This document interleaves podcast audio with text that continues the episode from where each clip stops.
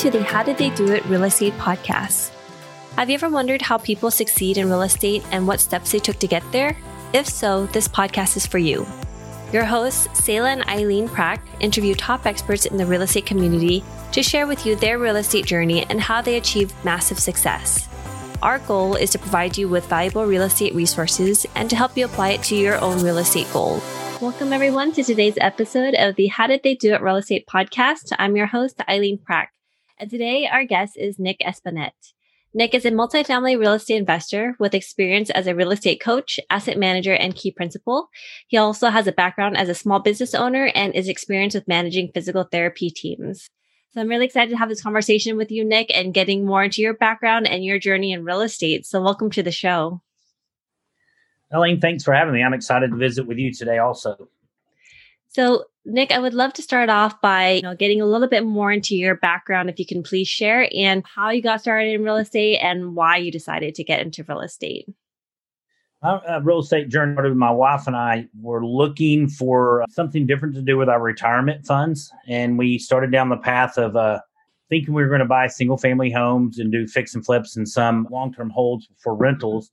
But as we, the more research we did, we kept coming across mentions of single family syndication. I'm not saying multifamily syndications. And so we started kind of down that rabbit hole and we could, you know, just by what we were studying and reading, seeing that something that everyday people could do. It wasn't just large REITs or um, different funds buying apartments with the syndication method. People could come together. You can't be a, a no job type situation, but with a fair amount of money, not a tremendous amount, but if you had some savings, you could start in the syndication business. So we came across a mentor. A, we shop kind of re- did some research on that, and then attended a, a workshop and joined that real estate investment group. And within you know, at first I kind of went slow, and then once I got started, with a little less than two years, was able to um, syndicate my first deal, which was a hundred unit property. So you know, the very first investment property that I bought was a hundred unit property, never other than buying my two personal residents. So that was actually only the third piece of real estate I bought, and the first two were houses I lived in. Oh, wow. So, can we talk a little bit more about that first property that you bought, the 100 unit? You jumped from the single family and then you uh, you joined your group and then you got into your first 100 unit property. And so some people might see that as like a huge hurdle to get past to be able to break into the multifamily business. Can you talk a little bit about how you were able to find that deal and um, walk us through uh, the steps that you took? Sure. So uh, through the education, part of the group that I was involved, still am involved with, said part of the training is learning how to meet brokers and getting out and making contact with brokers and establishing yourself as a serious buyer. And part of that is finding somebody. You know, our first deal, we partnered with another investor who had, I mean, another syndicator that had already, I think at the time, had five properties syndicated. So he partnered with us on the first deal. So that gave us more credibility being part of the group that had already closed uh, multiple deals, I think gave credibility. And, you know, finding the deal, it was getting those broker relationships, plus getting on their email list. And where deals would come to us through email or through the broker, and then we would underwrite it. And if then once if the numbers were close or you know looked favorable, we went and toured it. We had probably toured, oh, I would think three or four with this broker. He was a secondary markets guy, which their uh, brokerage team covers DFW, and then they had a couple of guys that did all the um, uh, secondary markets within Texas. So we got to know that broker touring other properties, and then we dialed in our um, offer and ended up uh, we won. And the uh, is that how we got the deal? So yeah, just through relationships with the brokers and making contact, staying um, in touch with them every once in a while, and you know, and and meet them at places. And so for you, so it sounded like this was in Dallas Fort Worth that you I've lost the sound. Yeah, it was. We I live in Fort Worth, so we were mostly looking in the area. But our property that we got was in Abilene, which is about two hours west of DFW. So um, it was in one of the secondary markets.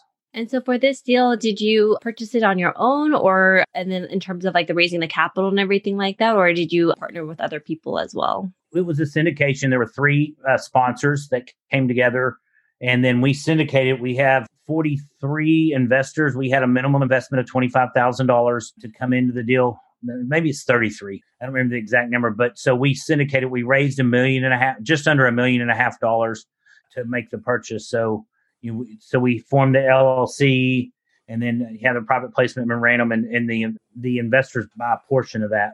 And so they each own a portion. At that time in uh, late 17 and we closed in 18, the, um, you know, our returns were looking, we were projecting um, 100% return to investors in five years with an average cash flow. I want to say 11 or 12%, I believe. Now that deals we're underwriting now, we're looking for 75, 85% cash flow. I mean, 75, 85% total return to investors and a, something north of 8% on cash flow, 8, 9% cash flow, average over a five year hold. Got it. And so for that first deal, raising capital, you raised a little over a million dollars for that. Was it the first time that you were actually raising capital or did you have experience prior to that? First time. And we raised that. We had soft commitments in 24 hours, had a waiting list within 24 hours. And a lot of that was our the more experienced uh, sponsor we brought on, but also a, a big part of it too is through the real estate investment group. It has several hundred people that are all most of them are trying to syndicate deals or all of them are trying to syndicate or invest passively. So and we had a captive audience and then a few family and friends that were outside of the group too that came in. Got it. And so then can you talk a little bit like how did you decide that this was the right group for you? We had attended another one and it seemed a lot more siloed or segmented like people were more i don't know clicked but after attending this, I felt like the people that were there were very open to helping out, and it's gone above and beyond what I expected. Still a very abundance mindset group where people will give you recommendation. Now, if, if you're going after a deal against somebody else in the group, kind of hold your cards close to the vest at that time. But any other time, everybody's very open to saying, "Hey, try this. This is something that worked for us. You can try see if it'll work for you on, on a trying to get a property." So and seeing it, it was more focused on multifamily, whereas one of the other groups I looked at, they had, a single family group and a multifamily group. And so they were kind of spread and it just had a, seemed like a lot more rules than this, the one I went with did. And so then after that first deal that you guys had found, the 100 units, what did you do afterwards? We did about six months worked on getting it stabilized. Once it was running smooth, you know, we, we felt like everything was in place. We started looking at another deal and underwriting, and, and we closed our second deal, and that was in February of 18. We closed another deal only five miles away from the first one in December of 2018, and it was a 124 unit property.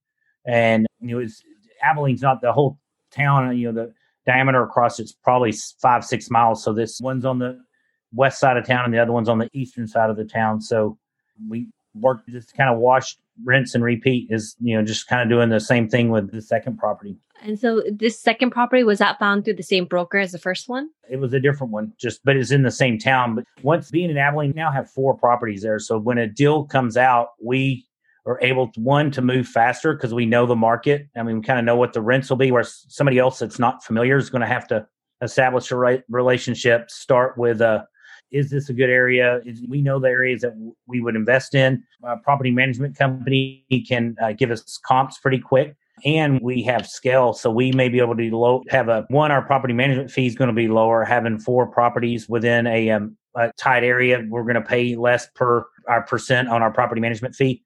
Um, we can share employees if need be. I mean, they're different entities, but from property needs one and a half maintenance guys, and it's hard to get a, a half-time person that's very quality half-time person because they usually if they're going to want a full workload. But if we can have two properties where we need a half employee, they can do a half split somehow between those two properties, or we have floaters. You know, having four properties that with our maintenance guys that may that fill in at different properties, so we can underwrite our um, payroll lower than most people could in that area.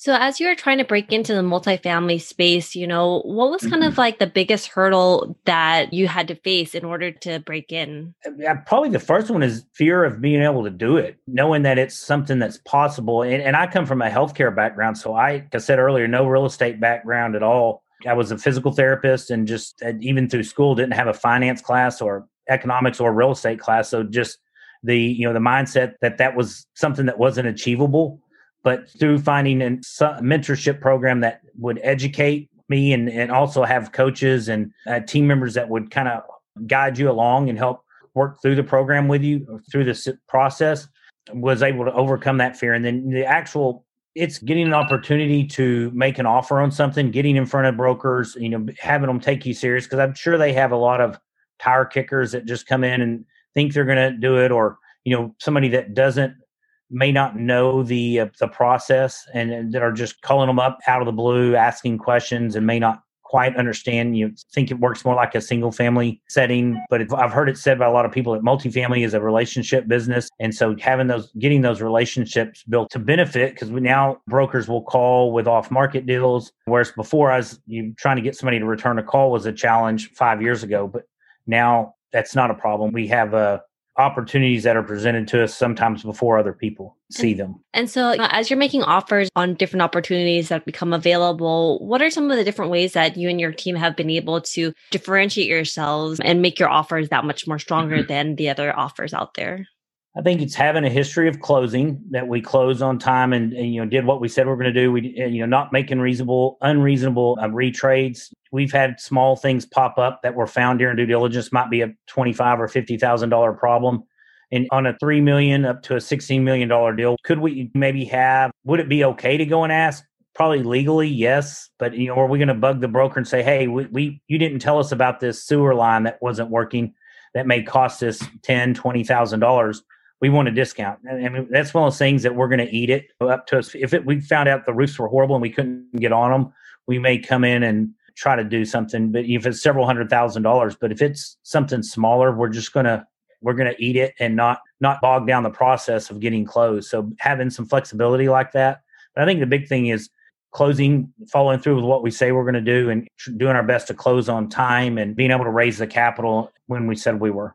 And so once you close the actual property itself and then you're now going to mm-hmm. implement your business strategy, how has that been like? And have you guys had any challenges um, as you're trying to stabilize the property? I mean, there I think you always need to expect something to go wrong. You know, there's a lot of moving parts when you're buying an apartment. You're dealing with hundreds of people that live there, multiple employees, depending on the size of the property that, that are running the property. And nobody's going to care as much as you do. So there have been challenges, but you know, we try to come in and get our capex stuff rolling within a day or two of taking over to get something you know happening. And then one of our properties we had a manager that moved in unqualified tenants because she was trying to catch the leasing bonus and the occupancy bonus. And uh, she was caught but she'd already had about eight people that a big part of them that had she had evicted at another property so she shouldn't have been leasing but she somehow got their paperwork approved. And uh, so that was right before covid. So you know Texas, it's pretty easy to evict someone, but with a CDC eviction moratorium has made it more challenging. So we had a handful of tenants that were underqualified to be living on our property and were not paying rent. So it caused some struggles. And we've had to replace a property management company more than once. And it's just a tough uh, decision to make because it's not easy to replace a property management company that had allowed that those unqualified tenants to come in were not doing enough from a corporate level to come help us get kind of rectify the problem. So I took over as project manager because we had one ready unit out of all, all of our vacants. And, you know, we started getting traffic, trying to get people to move in, and I could look on the available units. And we only had one unit ready to move in. So, know, I kept telling you need to get this. So I started going out to our properties three or four days a week to come out there and got made a list of all the vacants. I walked them and I ranked them from easiest to most challenging to bring back online. And I said, let's start at the easy one. Let's just start ticking them off so we can get these ready and get people moved into them. And got a list. And uh, we ended up having to bring a contractor in because our on site guys couldn't get them uh, made ready fast enough. So, so that property had a, a, very large turnaround in occupancy and it, it's very close to being stabilized, should be in May as we're coming along. So that was, I don't want to go through it again, but a big learning curve on how to we want to work on the business, not in the business. But I had to at that point had to get in the business and go out there. And they were not. You know, it's it's a two little over two hour drive from my house to the properties. And sometimes I would go back and forth, but you know, several nights I stayed the night out there just I knew I still needed to do something the next day. We love hosting this show. When we started this podcast, we were doing all the editing and post production ourselves. Now, we are very excited to have this particular company as a partner of the show to do all the post production for us because it gives us the freedom to focus on the two things we care about serving you, our listener, at a higher level, and growing our own multifamily business. If you are like Selah and me, then you want to add value to others while scaling your business. A podcast is the best way to do both, and we invite you to contact Adam Adams. He can help you launch your podcast, market your show for more listeners, and take all the post production off your plate so you can focus on your business instead of in it. Listeners of this show can get a free consultation with Adam. To schedule your free consultation, find the link in the show notes. Yeah, that makes a lot of sense, you know, especially when you're mm-hmm. trying to stabilize it. And so, do you have any, I guess, more advice on as you're running into these types of issues? You said that you had to go in every week, two to three times every week two to go two to three days um, every week to really stabilize and to really make sure that the properties were getting ready and being able to turn over um, quickly enough. So, do you have any other advice in terms of making sure that you know the project is going as planned? You're getting in the right qualified tenants in place. Yes, ask your regional, make sure they're doing not chart audits, lease audits on a regular basis. You know, what are they doing to make sure that the on-site manager is leasing to qualified tenant? Because ideally you, you don't want to be evicting people. It's going to happen occasionally when you get that many people, but it still costs money. It cost, and usually if you're evicting somebody, they're not going to leave the property in a good condition. You know, make sure you're doing that, and then um, watch your set a, a floor when your occupancy hits a certain. If it's ninety percent, make sure there's a plan. Or do we need to start or if it's eighty nine percent, you know, do we need to start ramping up marketing? Or you know, let's look at what marketing we are doing and where our traffic's coming from. Is it coming from social media or walk-ins or people seeing flags or flyers somewhere? Do you need to step up and do a, a smaller community, smaller markets like we're at? Radio ads are a possibility. It's not as expensive like in a major market like DFW. And DFW is so big, I don't think advertising in a one apartment complex is worth the um, the area that you're hitting with a radio station in you know LA, like where you guys are from not but for a smaller one. So what is going to something should trigger that, and then watching your vacant units. You know, make sure that they're getting a reasonable number of those made ready each month, and as they're coming online, and look at vacants that uh, property management software should have a number of days of a unit's been vacant and checking those. If those numbers are getting out there more than a month, why is that unit still vacant and why hasn't it been turned? What's why is this one unit not being leased? Is something to follow. You know, get five or seven KPI key performance indicators that you can check on a at least a weekly basis and, and set floors on them. If the numbers drops below it, start get a hold of your regional and ask why these numbers are dropping. No, those are really great tips. Thank you so much for sharing, Nick. You bet. So currently you have four properties under your belt right now from the multifamily space. So what's next for you, Nick? And we're starting to look more in different markets, uh, look at newer properties. Uh, my newest now is mid 80s.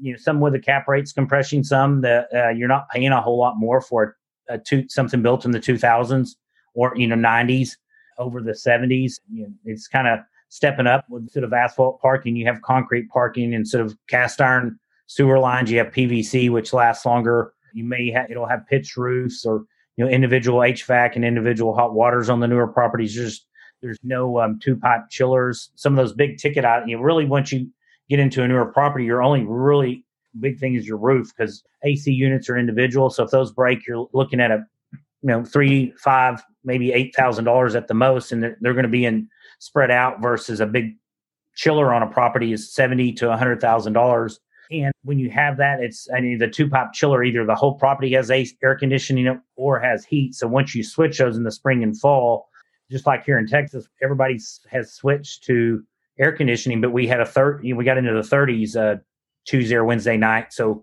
all those properties that have already switched to air conditioning, those tenants didn't have heat for those couple of cold nights we had. And, and you know, it's just so you're not going to be able to charge as much as a place that has individual HVAC systems. So mostly just looking at new stuff. And, and I've been coaching within the mentoring program that I work for. So, you know, just helping other students achieve what I've been able to do, you know, kind of paying it forward has been uh, rewarding. It's nice because if you would have asked me five and a half years ago, could I would this succeed? I, I would have probably would have said no. But and now I'm living proof to go from no real estate experience to, to be owning four properties. And so as you set out to on your real estate journey and back then, what kind of vision did you have for yourself to get to where you are today? Well, my initial vision was just to get all my retirement out of the stock market, to have it it's something that was growing more and that I understood more. But and having one deal and seeing what uh, kind of cash flow it can produce, started realizing I can do just a few more deals, a handful more deals, and I it can replace my income as a physical therapist. Which yeah, I'm busy as a apartment investor, but it's cyclical. So when we have downtimes, like it, it allows more passive income. And if I chose to move and just into a passive role and just be a limited partner or something along those lines, I don't have to show up every day to get paid. Whereas as a PT, if I didn't go in, I've been contract for several years. I say contract physical therapist. The um, if I don't work, I don't get paid. There's, but at least with this, there's still cash flow coming in when I can go on a vacation, or if I was, or I just didn't want to work one day. It creates a lot more freedom. Plus, it I think it's an opportunity to to introduce a generational wealth, wealth type strategy to my family, to my children, that so they can learn from it and grow. And, and you know, real estates should almost always appreciate, and there's tax savings on it too, tax uh, benefits. And so, what is one thing that you know now about real estate that you wish you knew when you first started? If you could, if I knew now and could go back to when I started, I would have gone f- full force in. I would have probably lived in a box if I needed to for a year and bought as many units as I could right out of the box. Because my first property, we paid thirty-seven thousand a door in Abilene in uh, 2018. Now we're buying stuff in Abilene in the the mid 70s a door and you know properties that I saw in DFW that were selling probably for 40 or 50,000 a door are now selling 90 to 110 a door for C C class properties which you know I know in California that does those properties have doubled in value in 5 years 4 or 5 years so you know, definitely jumped in more with uh more quickly and more force with everything I had, which I pretty much did. I mean, we've pulled everything we have out of any other retirement, and it's all some of it's in. We're in. I'm in six other properties passively uh, through other investors, and then my four. So uh, we're more than one state, more than one city. So I would have just rewind. I would have started earlier too. If I would have started, you know, I was another ten years, or I would have done it. Actually, I would have gone to school for real estate now because I'm actually pretty introverted. But now with real estate, I've it just opens me up and I can talk. We've gone from my wife is more the extrovert at parties. I'm like, let's time to go home. I'm ready to go. Or church, she's staying there talking. And I'm like, we're ready to go. But now with real estate, she she'll come to me and say, hey, when are we going?